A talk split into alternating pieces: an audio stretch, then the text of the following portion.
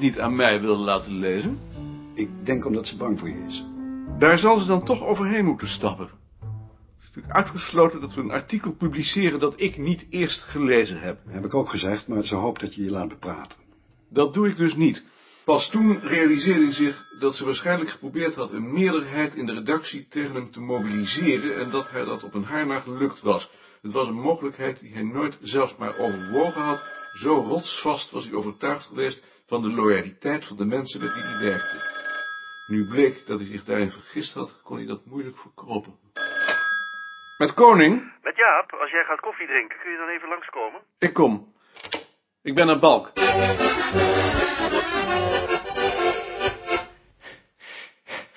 Daar ben ik. Ga even zitten. Ja, eerst dit. Ik heb gisteren een aantal mensen uit Nijmegen gesproken. Ze zijn daar van plan je een gasthoogleraarschap aan te bieden. Die lezing van je over het brood heeft daar veel indruk gemaakt. Het probleem is alleen dat je niet gepromoveerd bent. Dat is jammer. Het zou voor het instituut heel goed zijn. Ik zou dat er onmogelijk naast kunnen doen. Je zou kunnen worden uitgeleend, net als de rode. Ik zal in ieder geval niet te snel nee zeggen. Maar daar gaat het nu niet over. Het hoofdbureau vindt dat er te weinig mensen bij ons gepromoveerd zijn. Ze denken erover een promotieplicht in te voeren. Ik zal daar bij jou niet meer op aandringen, maar je moet je mensen er wel op wijzen dat dat vandaag of morgen geëist kan worden. Is dat rechtspositioneel wel te verdedigen? Dat interesseert niemand. Dan veranderen ze gewoon het arbeidscontract. Daar draaien ze tegenwoordig hun hand niet meer voor om. Begin maar met ze te waarschuwen, dan zien we wel wat dat oplevert. Ik zal het doen. En dan nog iets anders. Het hoofdbureau wil dat er op ons bureau een aanwezigheidscontrole wordt ingevoerd. Vanuit het administratief personeel is er over geklaagd dat het wetenschappelijk personeel maar in en uitloopt. Hoe is dat bij jou? Daar is geen sprake van. Iedereen is er altijd. Ik kan me niet voorstellen dat iemand van mij bij het hoofdbureau geklaagd heeft. Dat is uitgesloten. In ieder geval heb ik de rook opdracht gegeven te informeren naar de mogelijkheden van een prikklok. Op het hoofdbureau hebben ze die nu ook, dat voorkomt een hoop gedonder. Is dat nog een gevolg van dat efficiency-onderzoek? Daar heeft het niets mee te maken, daarvoor interesseerden ze zich niet. Hm. Dat was het. Bereid je mensen er dus op voor dat ze straks zullen moeten promoveren. Ik zal die kwestie van je aanwezigheidscontrole in de IR ter sprake brengen. Ik zal het zo zeggen.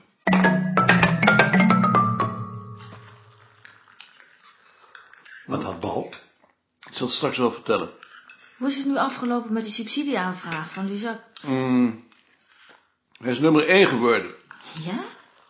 Maar ik heb wel moeten praten als brugman. Wat aardig van je.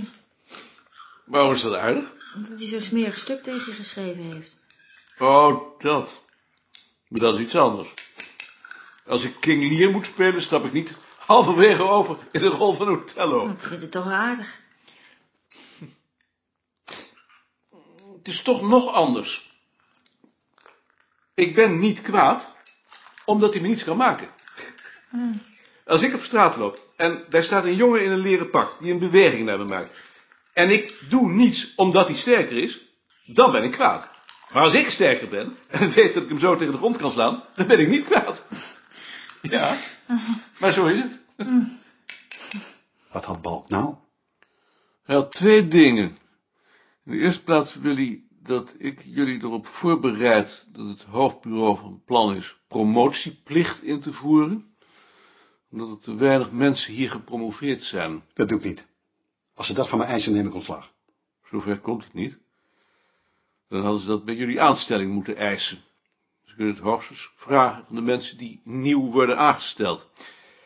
Ehm, en het tweede was dat het hoofdbureau een aanwezigheidscontrole wil instellen, omdat iemand van het administratief personeel erover geklaagd heeft dat het wetenschappelijk personeel hier maar in en uitloopt.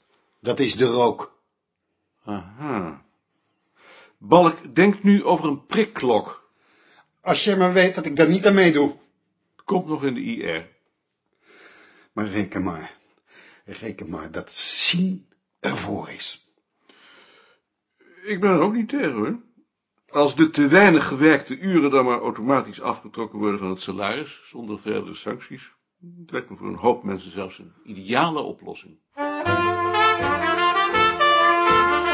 Dan zijn de notulen goedgekeurd. Zoek je eens? Ik zoek de agenda, maar ik heb hem al. De heer Kloosterman wil een vraag stellen over de aanstelling van de heer De Rook. Ga je gang. Ik heb mij daarover verbaasd, voorzitter, omdat wij daarmee opnieuw voor een fait accompli zijn gesteld, terwijl er in de tijd, na het vertrek van de heer De Vries, nu juist was afgesproken dat dergelijke beslissingen eerst in de instituutsraad besproken zouden worden. Ik heb daar toch wel bezwaar tegen. Die bezwaren richten zich uiteraard niet tegen de persoon van de heer De Rook. Hij zal mij dit dus ook wel ten goede willen houden, maar ze zijn uitsluitend van procedurele aard. Die kwestie is in de instituutsraad van maart aan de orde geweest. Dat kan ik mij niet herinneren. Leest u het er nog maar eens na. Ik kan mij wel herinneren dat er sprake van is geweest dat de eerstvolgende vacature naar mijn afdelingje zou gaan. Dat heeft hier niets mee te maken. Die kwestie wordt apart geregeld. Ik heb daar al stappen voor ondernomen. Het volgende agendapunt. Uh, ogenblik nog. Ik krijg hier de notulen van de vergadering van maart en daarin staat letterlijk. Het hoofdbureau blijkt te hebben voorgesteld deze twee formatieplaatsen, bedoeld zijn die van Barbara en de Vries, te vervangen door één zwaardere en duurdere plaats. Namelijk een beheerder die veel meer betrokken is bij het organisatorische werk en een deel van de werk dat nu bij de directeur terechtkomt over kan nemen. Juist. Daar is toen geen discussie over geweest. Dat is uw zaak. Nu het besluit eenmaal genomen is, is het daarvoor te laat. Maar ik ben nu juist van mening dat de instituutsraad bij dat besluit betrokken had moeten worden. Het nemen van besluiten is een zaak van de directie. Maar hoe kunnen we dan voorkomen dat het de volgende keer weer zo gaat? Door bij tijds te reageren. Maar kan er dan de volgende keer geen agendapunt van gemaakt worden? Ja, dat was toch ook afgesproken? Het zou zelfs automatisch kunnen. Daar heb ik geen bezwaar tegen. Uh, mogen we misschien ook nog weten wat die verzwaring inhoudt? Dat moet er worden vastgelegd. Het zal in ieder geval inhouden dat hij naast de administratie ook het beheer over het gebouw krijgt en dat hij als tussenpersoon zal optreden tussen het hoofdbureau en het instituut. Tot nu toe was Wigbold toch belast met het beheer van het gebouw? Dat gaat dus veranderen. En wat krijgt Wigbold daar dan voor in de plaats? Want anders doet hij helemaal niks meer. Dat is nu niet aan de orde. Nog iemand iets hierover? Dan ga ik over tot het volgende punt, de aanwezigheidscontrole. Meneer Zandgrond?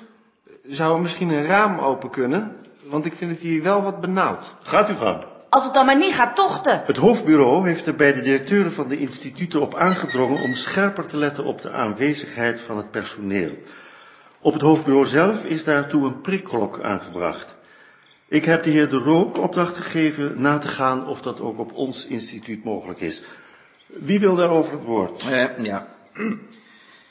Uh, ik heb gehoord dat het is omdat er door iemand van het administratief personeel geklaagd is over het wetenschappelijk personeel. Daar is mij niets van bekend. In ieder geval is dat hier niet aan de orde. Het gaat nu om de zaak zelf. Ik heb wel eens gehoord dat er voor het aanbrengen van een prikklok toestemming van hoog niveau nodig is. Dat zal dan ook door de heer De Rook worden nagegaan. Daar heb ik ook van gehoord, maar dat schijnt toch geen probleem te zijn. Des te beter. Mijn afdeling heeft geen overwegende bezwaren tegen een prikklok. Mits er geen sancties aan verbonden zijn en de te weinig of de te veel gewerkte uren automatisch verrekend worden. In dat geval zou het zelfs een bevrijding kunnen zijn. Nou, daar heb ik dan wel bezwaar Dat tegen. vind ik ook. Stel je voor dat ze ook nog op je salaris gaan korten. Kunnen ze hun tijd niet beter En besteden? wat doen ze dan met de uren die ik thuis werk? Worden die dan ook vergoed? Van een wetenschappelijk ambtenaar wordt verwacht dat hij zijn weektaak op het instituut vervult. Thuiswerk hoort bij zijn taak. Dat wordt niet afzonderlijk betaald. Dat vind ik dan ontzettend onredelijk. Dat kunt u wel onredelijk vinden, maar zo is het nu eenmaal. En als ik naar de bibliotheek moet, wordt het dan van mijn salaris afgetrokken? Dat zou helemaal mooi worden. Daar zal een aparte oplossing voor verzonnen moeten worden. Vergaderingen en bibliotheekbezoek vallen natuurlijk in diensttijd. En veldwerk toch zeker ook? En veldwerk. Voor zover dat in diensttijd plaatsvindt. Maar dan krijg je toch een verschrikkelijke bureaucratie. Het lijkt de Sovjet-Unie wel. Big Brother is watching you. We werken toch allemaal hard? Dan kunnen ze toch ook wel een beetje soepeler zijn met de werktijden? Tegen glijdende werktijden heb ik geen bezwaar, mits binnen zekere grenzen. Bijvoorbeeld tussen 8 en 6. Wie later komt, gaat later weg. En omgekeerd. Dus als er een aanwezigheidsprobleem is, dan hoeft het toch niet meteen met een prikklok te worden opgelost. Er zijn toch ook wel andere manieren? Noemt u eens een? Nou, ik kan me voorstellen dat de afdelingshoofden daarmee belast worden. Dat is toch onze, eh, onze taak. En, ben- en wij dan zeker voor politieagent spelen? U hoort het, dat is geen oplossing. En als we nou eens een boek in de loge leggen, waarin iedereen zijn tijden opschrijft als hij komt en als hij weggaat? En wie controleert dat dan? Dat gaat in goed vertrouwen. Ik vind dat wel een goed voorstel. Maar je ontneemt jezelf wel de mogelijkheid om de te veel of te weinig gewerkte tijd automatisch te verrekenen. We stellen de beslissing uit tot de volgende keer, als we de gegevens van de heer De Rook hebben. De rondvraag, meneer Koning. Ja, ehm, ik heb me afgevraagd of er een regeling is waarbij extra verdiensten verdiend met op het bureau verricht werk aan het bureau kunnen worden afgedragen zonder dat je zelf de belastingen over die verdiensten betaalt. Zo'n regeling bestaat niet. Die vraag is op andere instituten ook wel eens gesteld. De enige mogelijkheid is een schenking, maar die wordt dan weer van de subsidie afgetrokken. De meest lucratieve besteding is dus om het gewoon zelf te houden. Mevrouw de Nooijer? Nee. Meneer Batelier? Nee. Mevrouw van Iedegem? Nee. Meneer De Rook? Ik heb een heel lijstje. Dat hindert niet. Gaat u gang. Dank u. Eh, in de eerste plaats heb ik contact gehad met de Rijksgebouwendienst. Die is bereid enig opknapwerk aan het gebouw te verrichten. Ik ben nu bezig alles na te lopen, maar als iemand bepaalde gebreken heeft geconstateerd, of wensen heeft, dan hoor ik dat wel graag. In dat verband wou ik ook voorstellen om tussen de administratiekamer en de hal een raampje te maken, zodat we beter het oog kunnen houden op wie er binnenkomt. En dit omdat er weer een insluiper schijnt te zijn geweest die op de derde verdieping een tasje heeft weggenomen. Ja, dat is de derde al, sinds Wigbol de drukknopje heeft. Laat ze liever de drukknopje weghalen. De heer De Rook is aan het woord. Gaat u door. Dan is er geld voor een tweede kopieerapparaat. Ik heb al gekeken waar dat geplaatst kan worden. Eh, op de eerste verdieping is geen plaats. Meneer Koning, misschien kan het op de tweede verdieping? Naast de kamer van Freek en Rie? Ik denk dat dat wel kan. We zullen het bespreken. Dank u.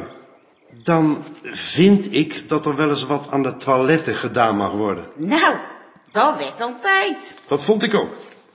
Ik heb vast prijsopgave gevraagd van automaten met papieren handdoeken. Die schijnen vrij voordelig te zijn en in ieder geval hygiënischer. En het closetpapier. Dat is altijd op als je het nodig hebt. Daar moet ook beter op gelet worden. Eindelijk een beheerder die zijn taak verstaat. En tenslotte heb ik met het schoonmaakbedrijf afgesproken dat er de volgende maand iemand komt kijken of te zien of er dingen zijn waaraan nog extra aandacht moet worden geschonken. Dus als iemand aanmerkingen heeft op het schoonmaakbedrijf, dan eh, hoor ik dat graag. Het trappenhuis. En het marmer in de hal. Was dat het? Ik ben er bijna. Er is ook nog wat extra geld over voor kantoormeubilair. Dus als er wensen zijn, dan kan er misschien iets aan gedaan worden. Dank u. Meneer Zandgrond? Nee, dank u wel.